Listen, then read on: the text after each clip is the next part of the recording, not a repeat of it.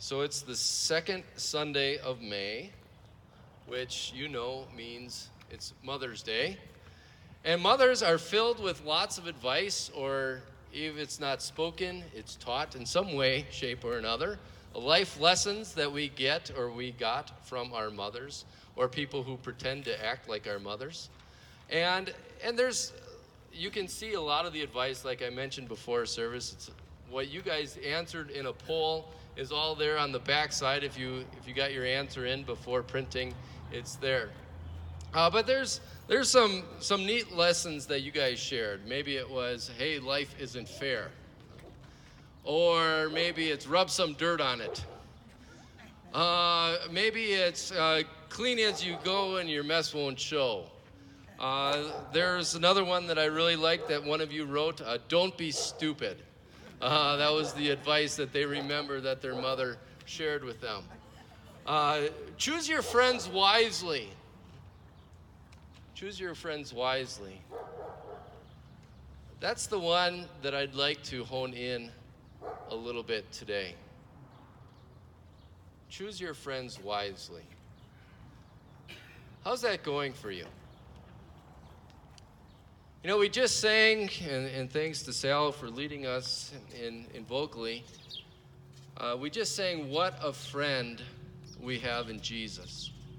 I don't know if you know this, but the author of that hymn, uh, Joseph Scriven is his name, he actually wrote that for his mom. Uh, he probably could remember back numerous times growing up where she gave him those words of advice Joy, make sure you choose your friends wisely. But when she was gravely ill, he did a very wise thing, and he pointed her to her, her best friend. He pointed her to that one who could share in her sorrows. He pointed her to that one who could know her every weakness. He pointed her to Jesus. What a friend we have in Jesus. And, and the way that Jesus again described what it means to have him as our friend, as we heard in, in John today, is, is pretty remarkable.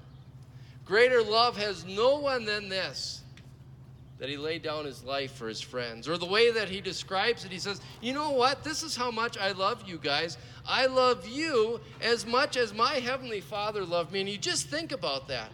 The perfect relationship of the triune God, the way that the Father loved the Son, is exactly how God says, that's exactly how Jesus says, I love each and every one of you with that perfect love.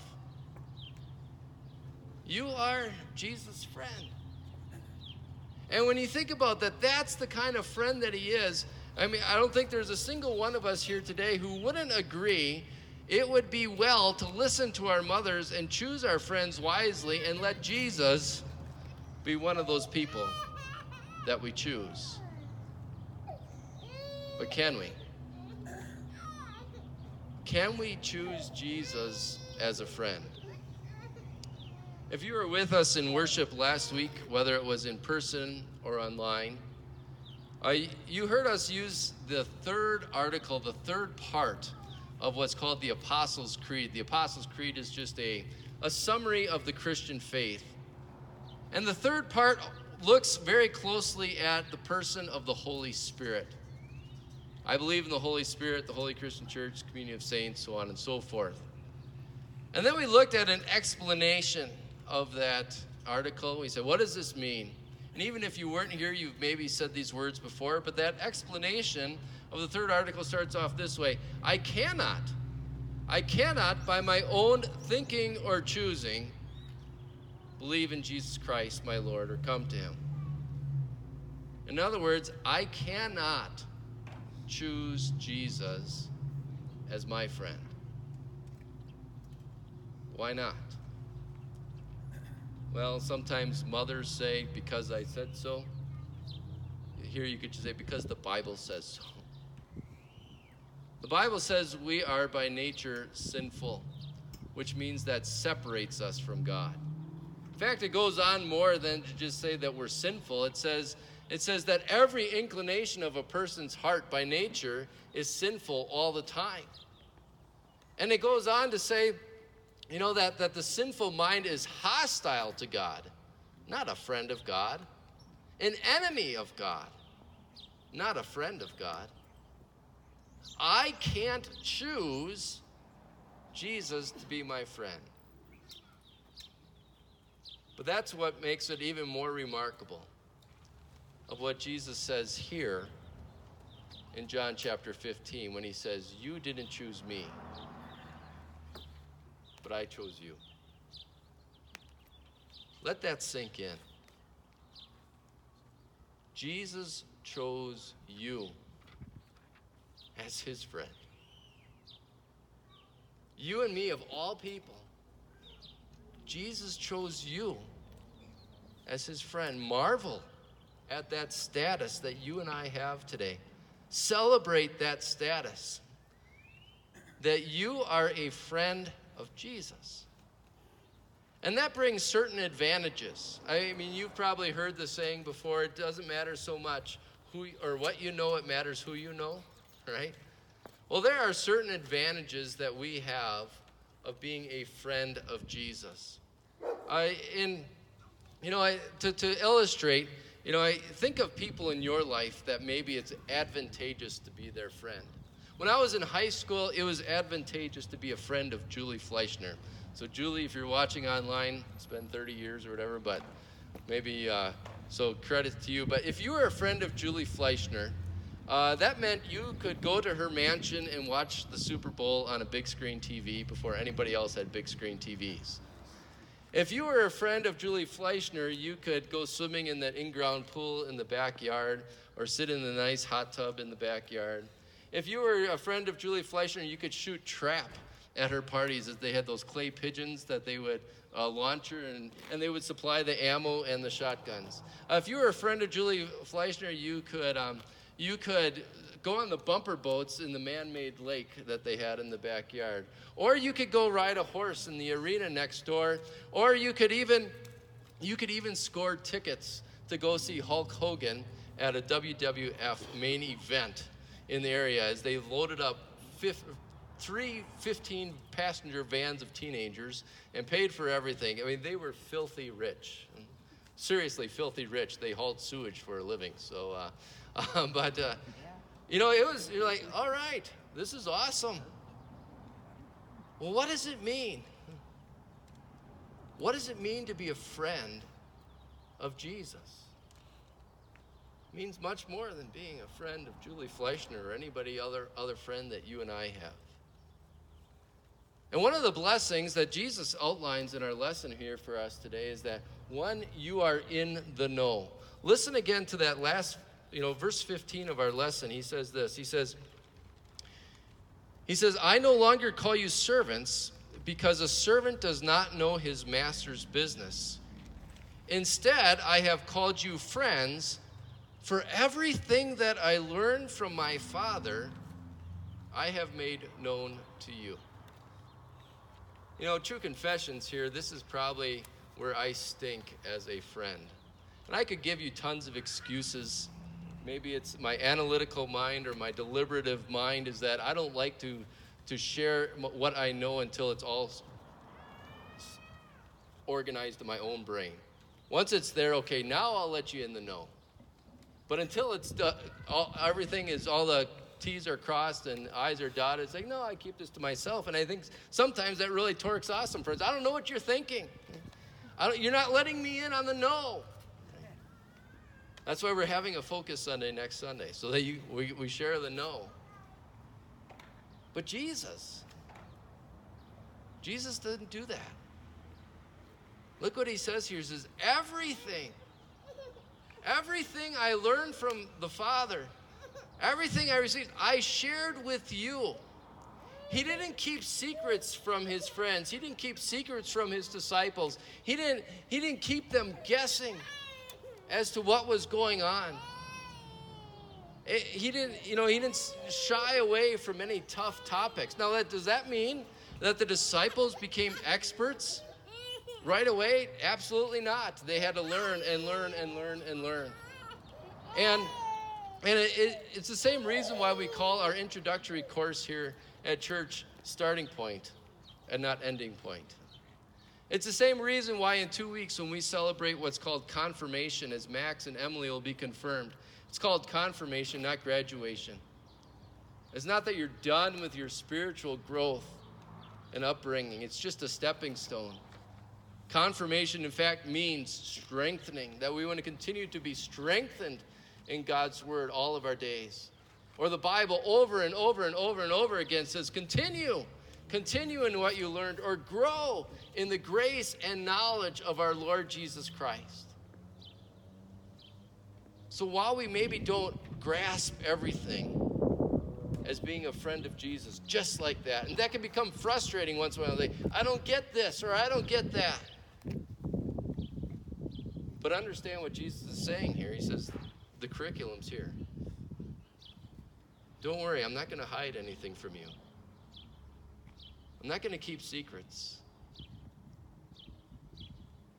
And the fact that you know God's great plan, the fact that you know that, that Jesus became one of us to live a perfect life in our place and to die a perfect death on the cross to pay for our sins.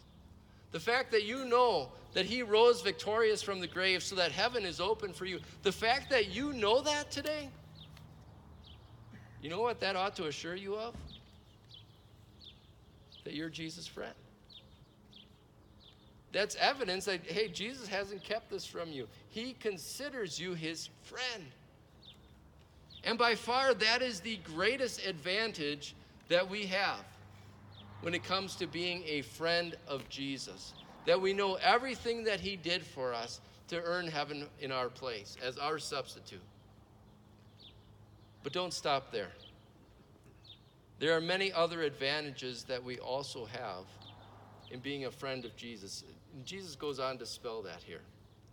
And, and one of the next advantages is that not only do we know what he has done for us, not only are we in the know when it comes to how heaven is ours, the second point that Jesus makes in this last conversation with his friends is that you can make a difference. You can make a difference. If I say the term millennials, do you know what that refers to? Uh, some of you are them if you don't know that. Uh, anybody, uh, according to the experts, Anybody ages 25 to 40, born between 1981 and 1996, you are what people call millennials now. And lots and lots and lots have been written about millennials. Some good, some not so good. Uh, understand that there are stereotypical things. So if I say something, I'm not necessarily talking about you personally. Um, but millennials, what are some stereotypical thoughts that the experts have labeled for this generation? One, they are not so concerned about the position or the title that they maybe have. They don't necessarily care if they're president or CEO of a company. Uh, stereotypically, they maybe don't even care about landing the biggest paycheck. Although I just saw an article this week, they have no problem sharing with you what they earn. That's uh, it's no longer a no-no to talk about how much everybody makes. Um, but while while those are maybe some stereotypical, there's another thing. While they maybe don't care about being the president or the CEO, or they don't care how much they make, what really, what really seems to to get a, a millennial going is that they want to make a difference. They want to make an impact on other people's lives. Two millennia ago, Jesus understood very well millennial mindset. Think about how often throughout scriptures Jesus says that to you, his friends. You, you can make a difference. Whether it's just short phrases like, hey, you, you are the salt of the earth. You are the ones that I'm going to use to flavor this world. You're the ones that I'm going to use to, to preserve this world. Or he says, You, you are the light of the world. You are the ones that can bring the light of hope to the people living in darkness. You, I mean, think about this. We're about to celebrate Ascension. Jesus didn't have to leave, but he chose to leave so that he could empower and equip us. He says, You, you go and make disciples of all nations, baptizing them in the name of the Father, Son, and Holy Spirit. Or you look at how Jesus puts it in our in our lesson here. So in John 15, this is what he says. He says, "You did not choose me, but I chose you and appointed you so that you might go and bear fruit. Fruit that will last." At first, that might sound rather intimidating. I work for Jesus? But instead of thinking how intimidating that is, just think about how exhilarating that is. That of all people, God chose you to make a difference in other people's lives. And He wants you to do that same today. You know, I was reminded of that uh, this week. Oh, I opened up some mail and there was an invitation. Maybe you guys are getting all these graduation invitations or that type of thing this time of year. And there was a picture of this high school girl sitting on her counter. I had no idea who that was. And I even said, you know, who's, who's Joy Wirtz? Don't remember that name. But thankfully, thankfully, mom and dad sent an accompanying letter. And that letter, they outlined hey, 18 years ago, uh, the, a bride to be went to uh, get married, and she told this fiance, she said, "You bet, I, you better." Actually, when they were still dating, she said, "You better find out what makes me tick. I want you to find out what my faith means to me." And so her boyfriend at the time took her word serious. He was kind of an agnostic, didn't really know much about Jesus, but okay, he wants to have this bride. Well, I happened to be the pastor in his town. She lived a couple hours away. But he came to, to our church and he, he went through Bible class, starting point with me. And, and during that time, what happened? What happened is that throughout that time, as we studied God's Word together, Jesus ended up calling this young man his friend. And now, here, 18 years later, the Lord has also called their two daughters his friends, as they know what Jesus has done for them. And I, you know, it just made me kind of get goosebumps when I read some of the, I'm not going to read you the whole letter, but uh, just one of these lines here. Uh, God sent you back in 19 or back in 2003, and you made an everlasting impact on my family an everlasting impact, fruit that will last. And you think, well, yeah, you got to do that because you're a pastor. But the bride to be wasn't. But really, when you think about it, it was the bride to be that made that everlasting impact on her future husband. It was the bride to be that made that everlasting impact on her now two teenage daughters. Don't underestimate how God has positioned each and every one of you to make a difference in someone else's life, spiritually speaking and physically speaking. And I don't know if you see it, I see it. I see examples sitting right in front of me people who pick up others and bring them to church, putting them into contact with the Word, people who show their faith by making meals for others, people who send a card, people who are just making a difference with their presence. I don't know if you ever think about that, but if you don't think you make a difference by being here, I will personally say, yes, you do. Maybe not for everybody else, but you sure do for me. Uh, one of my downfalls is that I'm a numbers guy. I wanted to be an actuary in another life. Uh, and that, that's sometimes a bad thing because I'll go home and I'll be counting in my head how many people were there. And if there's 50 or 60 or 70 or 94 like there was on Easter, not that it matters, not that, I mean, I get just as much out of three being here on Thursday. But it adds to the joy of fellowship that we have. And so personally, I just would like to thank you for being here today. Your presence has made a difference in my life. Your presence makes a difference in my worship today. Never underestimate how you make a difference just by being here. That's part of what a friend does, being a friend of Jesus is able to do, to realize you can make a difference. Now there's a third, there's a third blessing that Jesus outlines. He says, Not only do my friends, not only are my friends in the know, not only can my friends make a difference, he goes on to spell out a third blessing. He says that you also have the privilege to pray. That's the advantage of being a friend of Jesus. And maybe the best way for me to summarize that or to address that blessing that Jesus outlines for us is, is let's not just let that privilege be something that we sing about. Take it to the Lord in prayer. But let it be something that we actually do. Jesus wanted you to be his friend because he wanted you to have access to his heavenly Father's ear. Jesus wanted you to be his friend because he wanted to give you access to your heavenly Father's heart.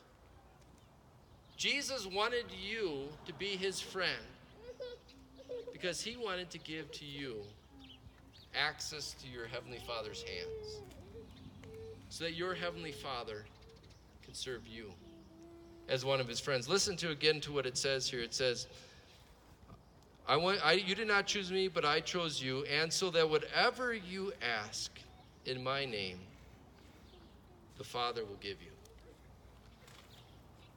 And so that these aren't just simply words that we that we sing in a song. Take it to the Lord in prayer. Or so that they aren't simply words that we preach in a sermon I'd just like to end our, our service today, our sermon today, by taking advantage of what Jesus invites us to do. And so we simply fold our hands and we bow our heads and we go to the Lord in prayer. Dear Jesus, how humbling it is that you call us friends. What an even greater thing to consider what privileges come with that. As your friends, thank you for making known to us your rescue plan. Thank you for not keeping it a mystery, but clearly revealing in your word how you lived, died, and rose again, so that we can look forward to an eternity at your side. Today, we'd also ask that you make that known to Daniel. Daniel is the brother of a friend and frequent visitor of our congregation, Benjamin. As Daniel recovers from a bad car accident, grant healing but also grant hope, as we are not certain about Daniel's relationship with you. Today, we also pray for Danielle Hewitt's mother. As she is gravely ill, use Danielle and her family to clearly point her mother to you, to the friend that she has in you. And as your friends, we are also humbled that you use us to make a difference in the lives around us. Today, we especially thank you for the way you used our mothers to give us life, and in many cases, so much more. Open our eyes to see the opportunities we have in this congregation, this community, and in our families. Opportunities to bear fruit, fruit that will last. Fill our speech with words of comfort to those who need healing, and words of witness to those who currently don't know you. Lord, thank you for simply listening and giving us the privilege to pray. Listen to this prayer and lead us to boldly pray to our Heavenly Father. Confident that He hears and answers all that we ask in your name, and it's in your name that we now join to pray to Him.